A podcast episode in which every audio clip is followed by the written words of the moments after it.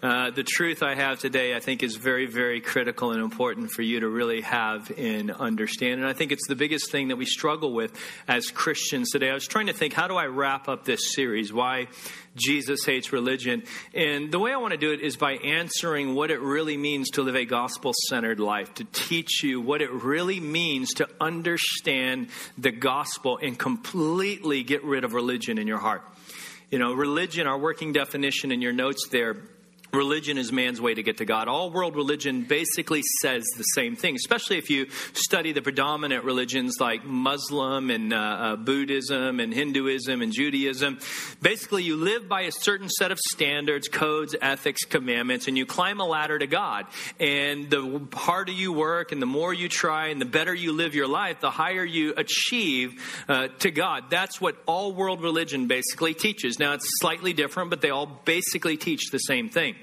Jesus was God's way to get to man. Jesus was God's way to get to man because it's not about being good enough. You will never be good enough. One of the most heartbreaking things I hear constantly here in North County is people say, Well, how do you get to heaven? Oh, it's about being a good person.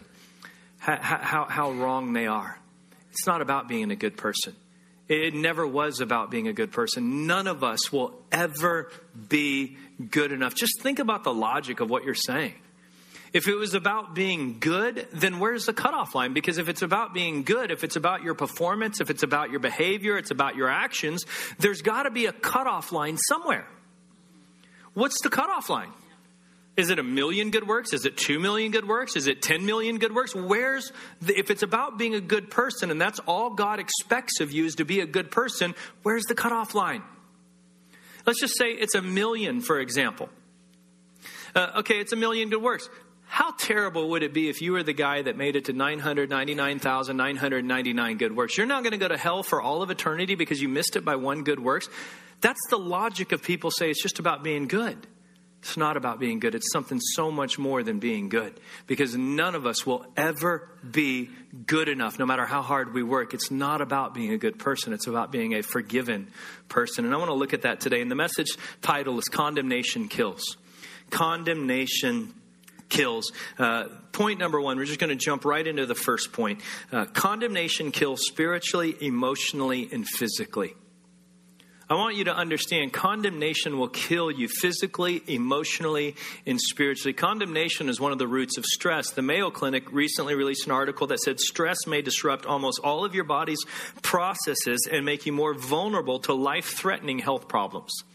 That's the damaging effects of stress. And when you get to the underlining root of the guilt and the condemnation, uh, I did a study on guilt and condemnation this week, and people who struggle with guilt and struggle with condemnation and struggle with never feeling good enough and struggle with skeletons in the closet and dark secrets they've never told anybody about and a mistake they made years ago that they're still carrying around on the inside and struggling with that guilt. Everybody from Dr. Oz on TV to the University of Hull in Great Britain, they all said the same thing. They say guilt negatively affects your your body's immune system.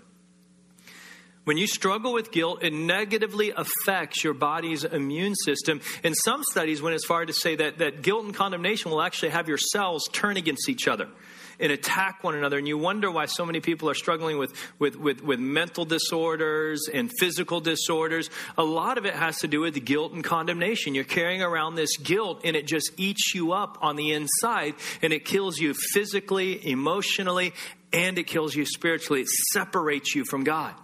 It robs you of intimacy with God. And you need to understand today, one of Satan's primary goals and strategies for your life is in the Bible. It's very clear. Satan wants to steal, kill, and destroy. That's what he wants to accomplish in your life. He wants to steal from you, steal your joy, steal your peace. He wants to rob, he wants to kill, he wants to destroy. That is his plan for your life. The Bible calls him the accuser. Satan literally translated is the accuser. Romans or excuse me, Revelation 12 verse 10 says, "For the accuser of our brothers and sisters." Satan's primary, and you got to understand this, the only power Satan has over you, the only power the devil has over you is the power of accusation because he was defeated on the cross. He has no power against you but the power of accusation. And that's the way he kills you is through accusing you, through condemning you, telling you you're not good enough. You, God will never accept you. God can't love you. Look at your life. Look at the mistakes you made. Don't forget about that skeleton in your closet. Do you think God will really bless you? Do you think God will really love you with, with that skeleton in your closet? And he just constantly accuses you. Even when you do something good, what does Satan tell you? It wasn't good enough. You could have done better. Why? Because he wants you to live condemned. He wants you to be accused. He wants to just eat you up with accusations about, you know, you'll never be good enough and you're no good and God's not going to hear your prayer. God doesn't love you. You're not good enough. You didn't work hard enough. You have failure in your life. You have mistakes in your life.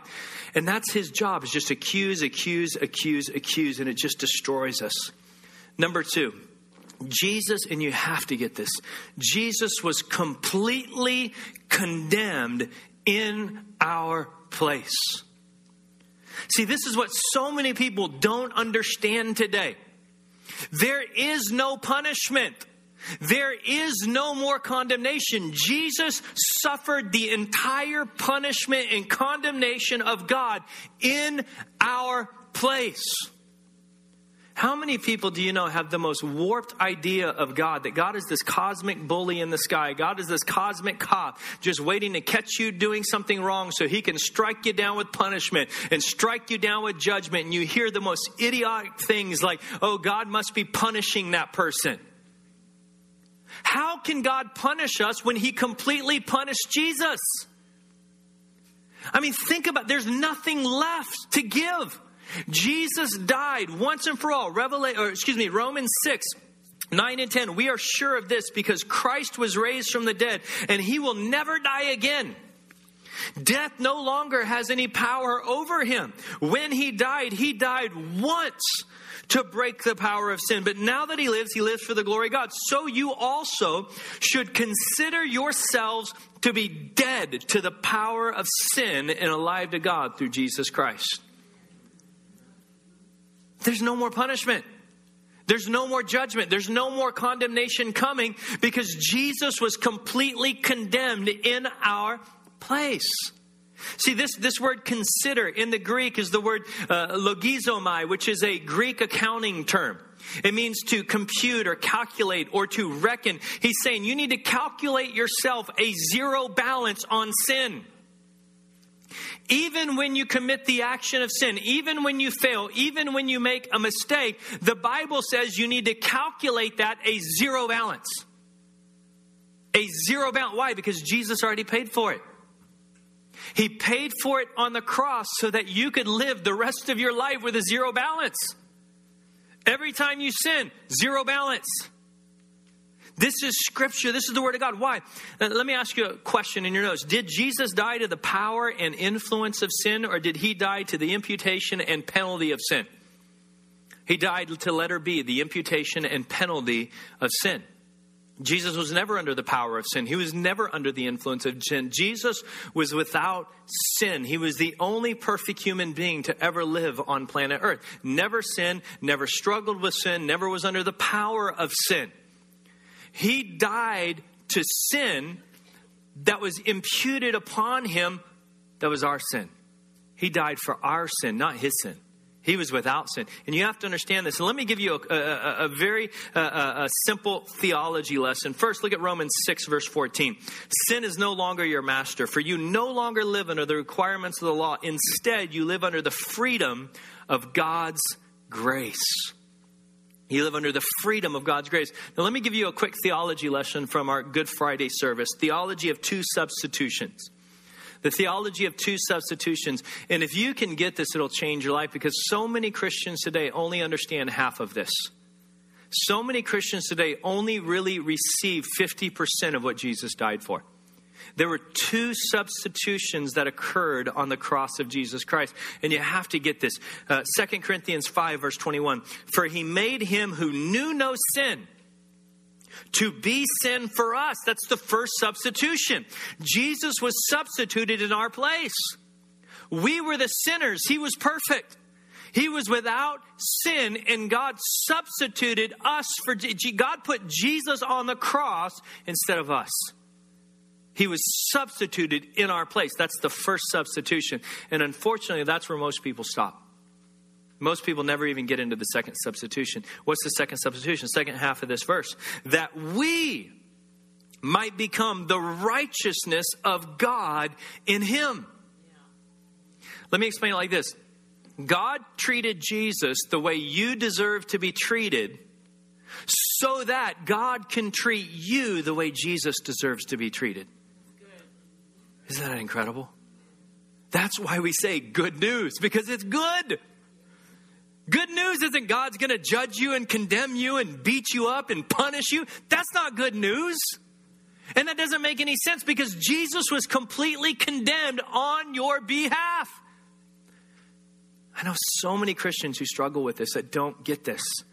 And it's the reason they live powerless Christian lives because they, they, they, they, think for some reason they're flawed or they've made a mistake. And, and, and yeah, they can get into heaven and God will pardon them, but because of the mistakes and because of the sin and because of the, you know, the skeleton in their closet, they can never really be righteous. They can never truly be worthy. They can never really be accepted by God because of their past.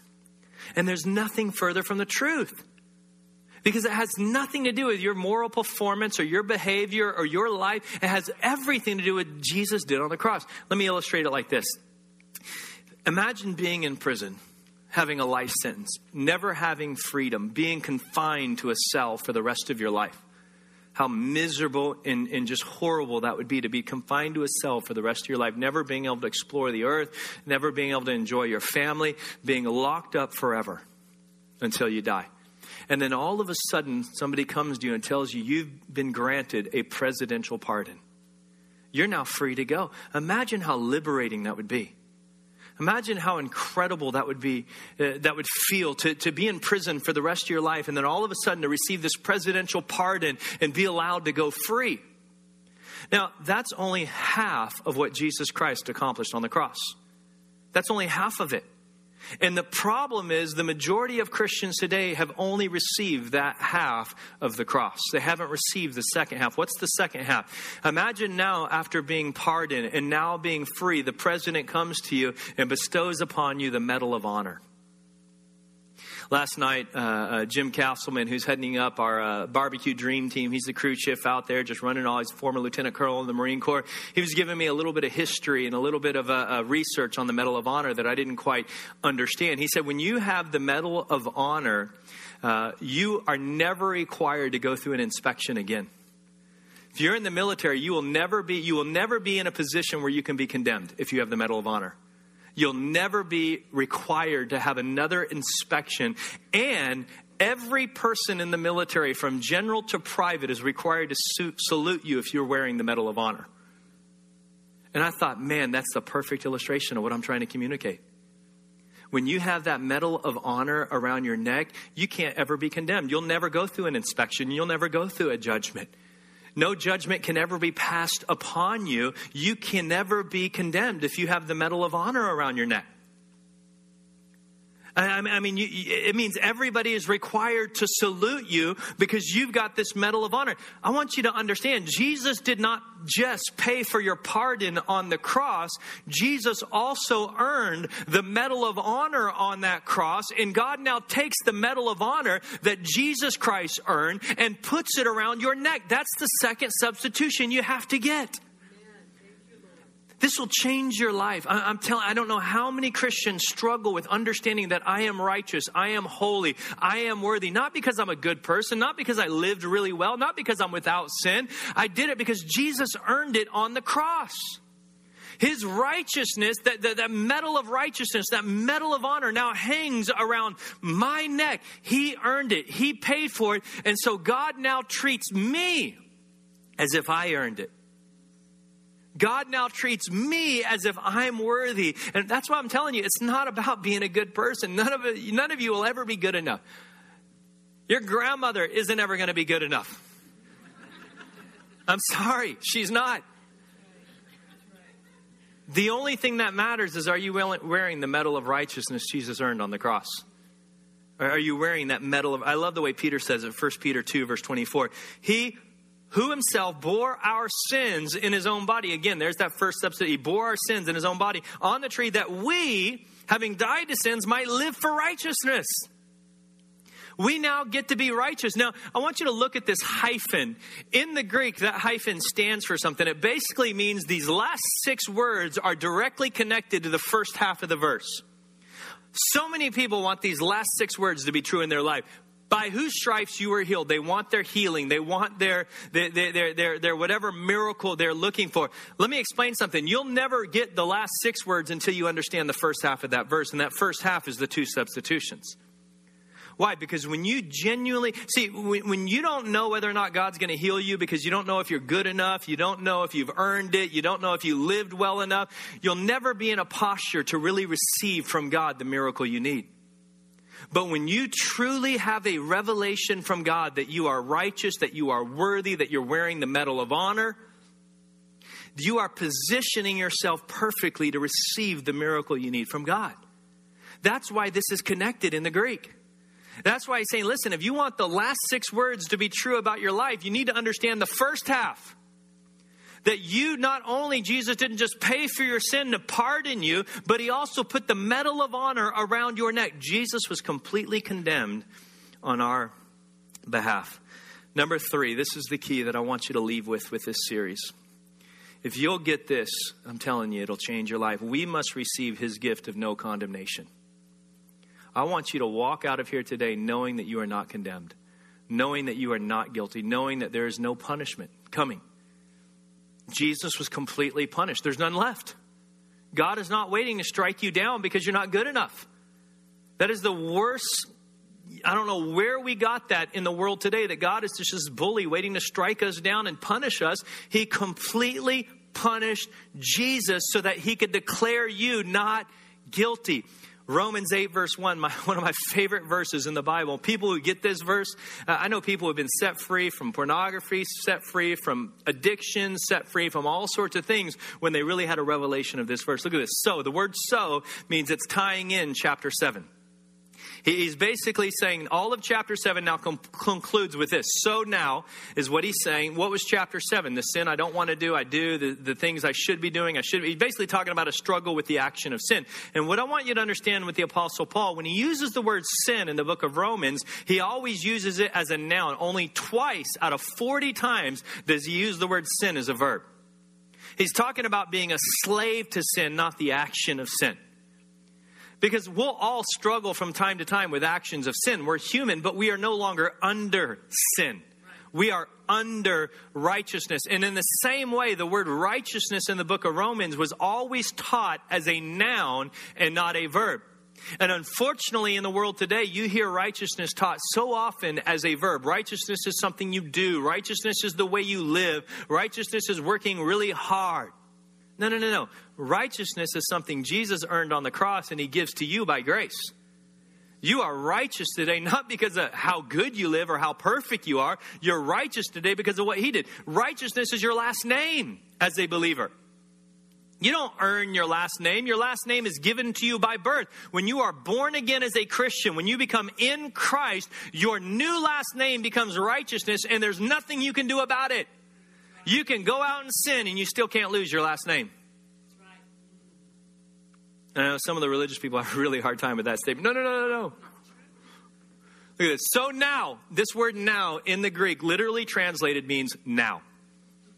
Right now. Right now. Not next week. Now. Not, not, not 2,000 years ago. Now. Right now. Right now. Right now in your life. Now, there is no condemnation for those who are in Jesus Christ. God is not waiting to punish you. God is not waiting. There's none coming. It's been done. Jesus was completely condemned so that God can declare you not guilty. And the reason we struggle with this is because when God says something, he means it literally. When we say something, we don't quite mean it. Like, you know, you hear someone says, I don't have any money right now because they only have $5 in their pocket. So they're saying, well, I don't have, no, I, don't have no money right now because they just got five dollars. Or, or it's like our wives when they say, I don't have anything to wear, even though there's a closet full of clothes. See, God, sorry, you'll learn about that in the marriage conference coming up. When God says no, He means no. He doesn't mean no, like I only have $5 and I don't have no money. God means no. There's no condemnation coming to those that are in Christ Jesus. Robert Morris, one of my favorite pastors, he was he was talking about this verse and he was reading it in the Message Bible. And in the Message Bible it says, "I have declared you not guilty." And he kind of chuckled in his in his prayer time as he read that, and he said, uh, "You know, that, that, that's nice, God. I know you wrote that, but you and I both know the truth." I mean, how many of us have felt that way?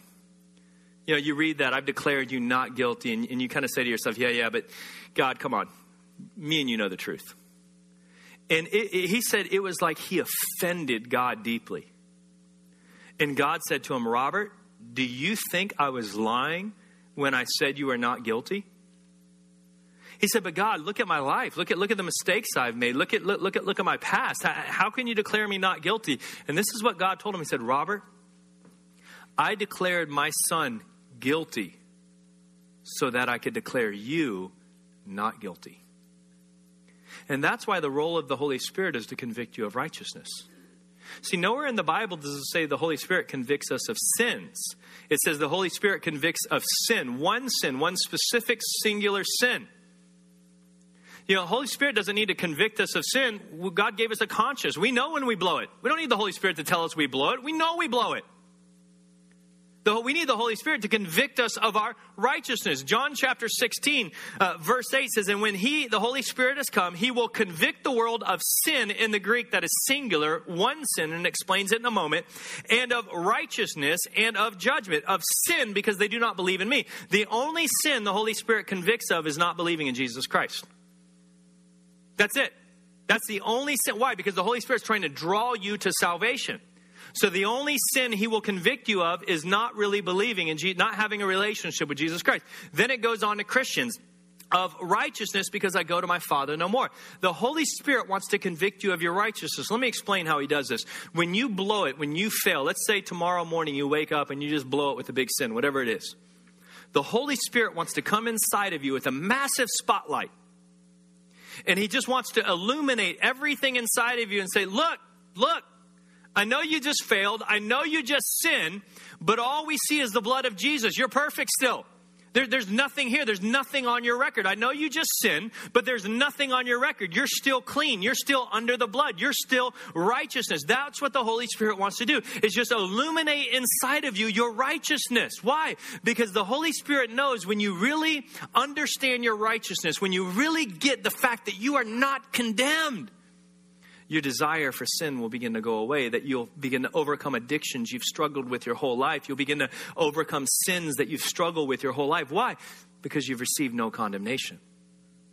See, when you believe you're condemned, when you believe you're guilty, when you believe you're not good enough, when you believe that, that, that you don't really know whether or not God accepts you or not, or whether, you know, how am I standing today with God? Am I good enough today? Is God going to accept me today? You're always going to struggle. See, the key to overcoming, the key to, to, to having a, a, a, free life in grace is to understand there's no condemnation, that you are completely righteous. And let me illustrate this in the life of Jesus. In John chapter 8, I'm going to close with this story. John chapter 8, in verse 3, says, Then the scribes and Pharisees brought to him a woman caught in adultery. And when they had set her in the midst, they said to him, Teacher, this woman was caught in adultery in the very act. Now, Moses in the law commanded us that such should be stoned. But what do you say? This they said, testing him, that they might have something which to accuse him. But Jesus stooped down and wrote on the ground with his finger as though he didn't hear. And I love this story. Why? Because so many of you have thought for so long that God is out to get you. Do you remember Jesus said, if you want to know what the Father is like, look at me? Because I'm like my Father. Tell me as we read this story, if it sounds like there's a God out there to get you, a God out there to judge you, a God out there to condemn you, a God out there to punish you, because Jesus is trying to show you what the nature of him and his Father is all about. Verse 7 So when they continued to ask him, he raised himself up and said to them, He who is without sin among you, let him throw a stone at her first. And again, he stooped down and wrote on the ground. Then those who heard it, being convicted by their conscience, went away one by one beginning with the oldest even to the last, and Jesus was left alone, and the woman standing in the midst. When Jesus had raised himself up and saw no one but the woman, he said to her, Woman, where are those accusers of yours? Has no one condemned you? She said, No one, Lord. And Jesus said to her, Neither do I condemn you. Go and sin no more. I would have loved to know what Jesus was writing on the ground that day. Yeah, I, I kind of have an idea. He, he was listing these guys' sins on the ground. John, da da da. Alfred, da da da. Bob, da da da. I love this story. I mean, I just love it that, that we have a Lord and a God that is not, you know, John 3:16 is probably the most famous verse in the world uh, out of the Bible. Do you know what the very next verse is? John 3:17. I did not send my son to condemn the world, but to save the world. God's not here to condemn you. He's not here to condemn you. He already condemned Jesus. And I could only imagine this one. Can you can you just think for a moment what it must have been like to be this woman? You're caught in the act of adultery. You're being publicly humiliated. They're about to stone you, which is one of the most painful deaths you can imagine. Can you imagine the terror, the, the, the, the absolute fear this woman was going through?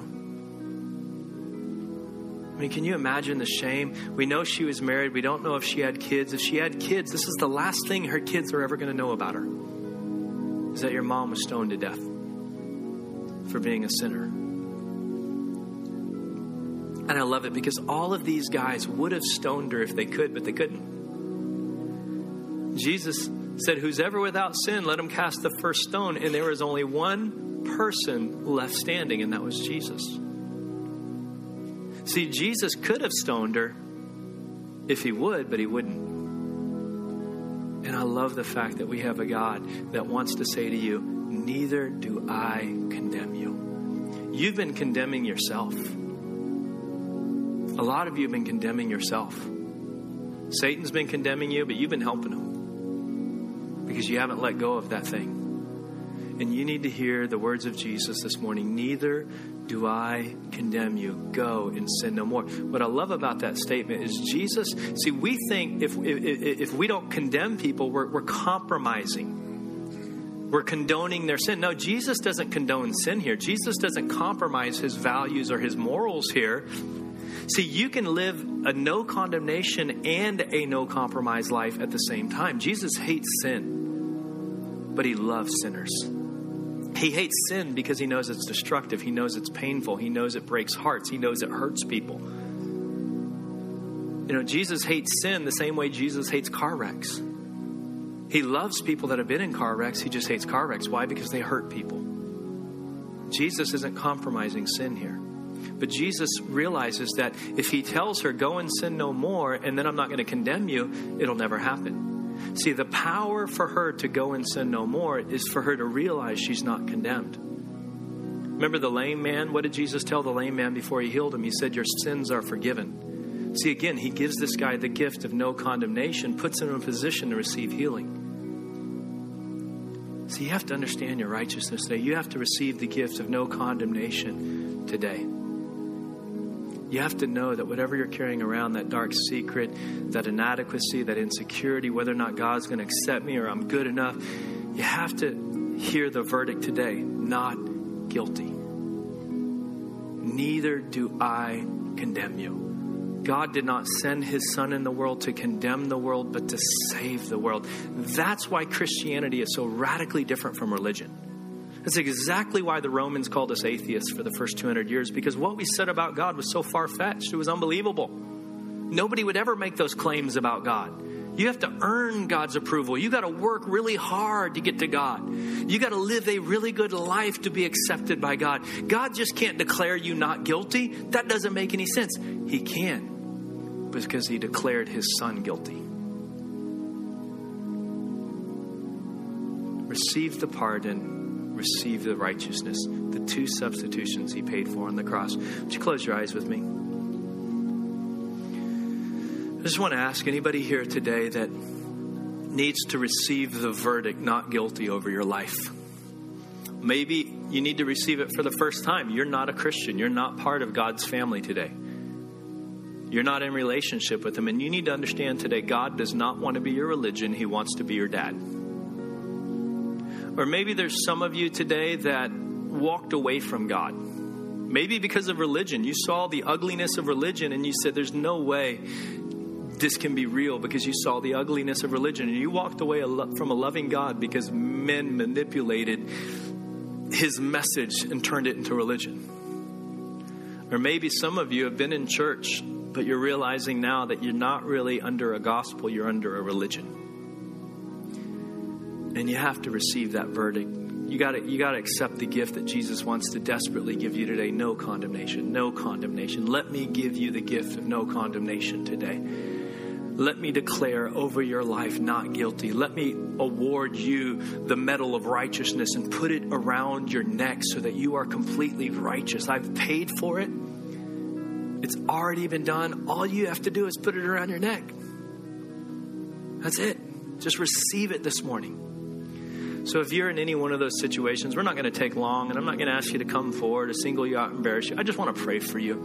If you need to receive that prayer today with every eye closed, would you raise your hand quickly and just say, please pray for me? Thank you, thank you, thank you, thank you, thank you, thank you, thank you. Anybody else? Thank you. Thank you. Father, in the name of Jesus, I ask right now that the Holy Spirit would come into this room in such a powerful way and convict these people of righteousness convict them that by receiving this, this, this verdict of not guilty over their life, they're receiving all of the righteousness Jesus Christ earned on the cross. That they can stand today with boldness and humility. Humility because they know they're sinners, boldness because they know that they're loved and accepted, and they know they're righteous and worthy because of the blood of Jesus Christ, not because of their own efforts thank you for them. For those of you that need to make the decision to really become part of God's family today, just in your own way right now, would you just say, God, uh, I really don't know what this means and even fully what to do, but I, I know I need you. So come today into my life. Just, just tell God that in your own words. It doesn't need to be fancy or a certain formula. Just say, God, I need you in my life right now. And let me take it one more step. You can look up here for just a moment. If you prayed that prayer today to really, you know, if you, if you made one of these decisions on your connection card, there's two decisions. I'm committing my life to Christ today. That's those of you who made a decision to become part of God's family for the first time, or I'm renewing my commitment to Christ. If you came back to God this morning, I would encourage you on your own to check one of those boxes. You can drop it off in one of the tithe and offering boxes as you leave today. Uh, you can pick up this book outside at our table. Now what? It's a great book to figure out what to do next. You know, when you make that decision, now what? Here's a great book for you. Uh, drop the card off. We want to connect with you and give you the tools to walk out the decision you're making today. And more than that, I would encourage you if you if you made that decision today, come be water baptized. You know, just right after service, come be water baptized. Take the plunge, jump in there. You know, it, it's a powerful, powerful statement of the commitment you made in your heart this morning. It's going to be good. Stand with me as we close. Just want to pray a prayer blessing over you as you're outside this morning, thank the dream team that worked so hard. Some of those guys spent the night here last night guarding the meat. Just, just say thank you to them.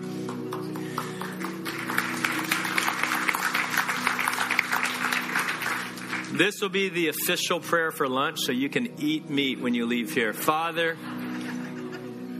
bless this barbecue today. Let us be a celebration to bring you glory, to build community, to build our family. And as we leave today, let us all hear those words reverberate inside of us not guilty, not guilty, not guilty. Let us truly receive that verdict over our life today that we are not guilty, that we are not condemned, that we have the medal of righteousness around our neck. Oh, God, give that to us. I, I, Holy Spirit, you know how inadequate I am to really communicate this truth. If you don't impress it upon them, if you don't reveal it, if you don't turn a light bulb on inside of them, I, I, am way too inadequate to really communicate this message the way it deserves to be communicated. So, Holy Spirit, do what I don't have the power to do. In the name of Jesus. Amen. Have a wonderful barbecue.